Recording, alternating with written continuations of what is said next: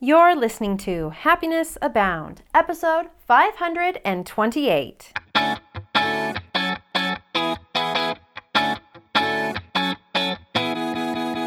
Welcome to Happiness Abound. I'm Taylor Proctor, a transformational happiness mentor, motivational speaker, and business owner who changed her life from anger, overwork, and resentment to a life I love, abundant in peace, success, fulfillment, and happiness. This show is designed to share actionable insights and to break down the real emotions, mindset, personal leadership, and mental toughness that is needed to live a life of happiness abound. Ready to discover your personal happiness? Let's dive in.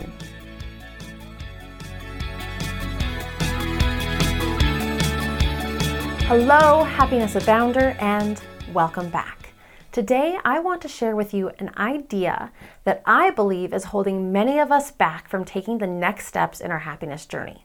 And that's this belief that we have to overhaul our life to be happy. So let me know if this sounds familiar. You went to school, you got the degree, which then led to the job, which hopefully led to a little bit more money, which led to getting married, having this wonderful spouse, the family, buying the dream house or a house, buying the beautiful car, and now you're working towards the corner office or the successful entrepreneurial journey. Now, whether you've reached the top of that checklist or you're somewhere in the middle, I'm willing to bet that at some point you've looked around and gone, I just want to be happy.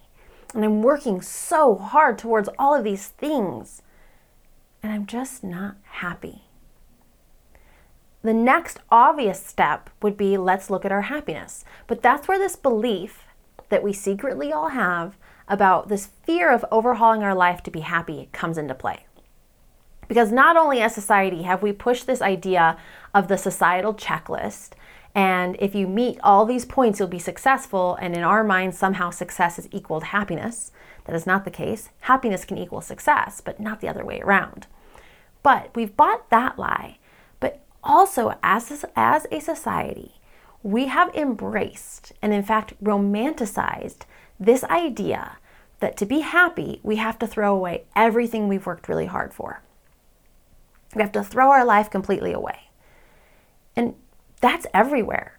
Where do you see it? You see it on TED Talks, you see it in articles, you see it in books, in movies. And this is nothing on the book or the movie of Eat, Pray, Love, but that's the idea, right? You're not happy, you don't know what to do, so you're gonna have to leave your partner, you're gonna have to go travel the world for a year, figure out what makes you happy, and then figure out how to implement that back into a normal life that you're now starting from scratch. I'm sorry, nobody wants to really do that. And so what happens is, is that we stop. We go, I'm not happy, but I guess this is what it is. Because I'm not willing to throw away everything I've worked so hard for so long for. And I want to tell you that that belief is a freaking lie. You do not have to overhaul your life to be happy. And in fact, I don't recommend it. Well, that may work for some, and again, we see that a lot. We don't see the stories about the person who made small incremental changes that built up their happiness habits and now has a happy life because that doesn't have any of the drama. Sorry, but it doesn't.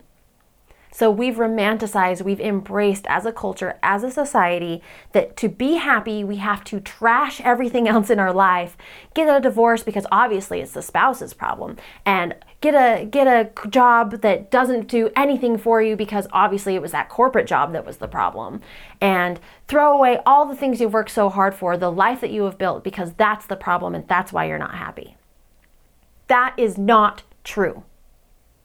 Your happiness can be a learned skill. And the idea here is, is that if you take small incremental steps to build your happiness habits, it will slowly get you to a place where you can look around and go, I feel happy. And then you can look at all those components in your life with a clear view without the drama and say, I'm actually happy as a person. What in my life is not supporting that further? And then you can make those choices and those decisions. But to be happy, it does not mean that you have to throw it all away. Because I don't want to do that. I don't want to throw away everything I've worked so hard for. And it's not my spouse's fault, it's not my family's fault, it's not my job's fault that I bought into the lie and didn't step back and look at my happiness in time. Instead, I can look at what helps me be happy every single day. I can build those small habits without overthrowing everything I've built. And then I can look at where I need to make changes with a clear view and a clear lens of my life. Because happiness is this formula of identity plus vision plus mindset plus leadership equaling happiness. So when you know who you are, your identity, and you've built up the happiness habits in your life, then you can create a vision for your life. And at that point, you can look at your mindsets and go, okay, what is supporting this? What is not? What changes need to be made? And then you can lead your life in a way that supports that vision and supports the identity and supports the mindsets and beliefs that you want to have. And that equals happiness. And that's something that's built up every day, not this big, let's just paint over my whole life and then hope that the next the next version is going to make me happy. And I get fired up about this because I think that it's BS. I wish that we hadn't bought into that lie. And I know for me personally, I did. When I looked around at my life and I said, man, I really just want to be happy, I was scared. So scared. Because I thought that that meant I would have to throw everything away. I thought that meant that I'd have to lose my friends, that I'd have to get a divorce, that I'd have to quit my job. I'd have to do all of these things and somehow find the money to go and take a trip around the world to reinvent and find myself. And that that would make me happy. And that was scary. So scary. But I believed it. So I didn't take the steps towards my happiness for a long time because I believed I had to overhaul my life to be happy. And it wasn't until I realized that happiness could be a learned skill that could be built up in small daily actions every day. And those are simple things like tracking your successes every day, building positive evidence in your brain that you can do the things that you say you're going to do. Things like figuring out how to constructively and positively express your emotions so that you can get them out of you and you can think more mentally and emotionally clear.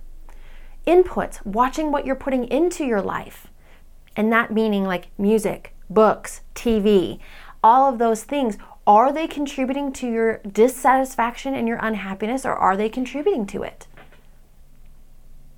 What figuring out those small things in your life, what those habits are, are the first steps to building a life of happiness abound. And when you have that space, then you can look back at all those other big pieces and make the hard decisions. And in most cases, you don't have to. Because by then, all the little things that you've put into place, all the happiness habits, have transformed your life to one where happiness is everywhere. And there's no need to make those big choices and changes because you've worked hard for that life and now you've worked hard for your happiness and they come together. They work together.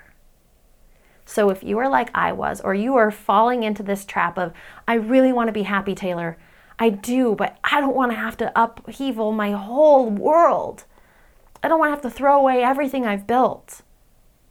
I want you to take a second and take a breath and realize that that is not the case. Happiness is built in your daily happiness habits. Truly. And I just wanted to share that today because I'm fired up about it. I'm so sick of seeing this idea of throwing your whole life away completely romanticized by society and holding people back from taking the small steps towards their happiness. Because it is the small things you do every single day, your happiness habits, that make the biggest difference. You don't have to overthrow and overhaul your entire life to feel happy. It can start with a few small steps.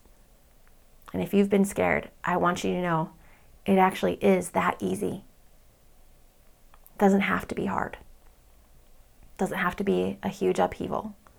And it doesn't mean the end of your life that you as you know it. But it means the beginning of a new chapter of that life that embraces who you are and what you've built with who you are and what helps you feel happy. So I'm going to leave you with that today. Sorry if it got a little bit preachy, but also sorry, not sorry, because I feel like this is something we all need to hear and be reminded of. And truthfully, it's anytime you take a next step, anytime that you're like, I want something, there's going to be a fear that holds you back that makes you feel like, well, my whole life is going to be completely different. And I don't know if I can handle that.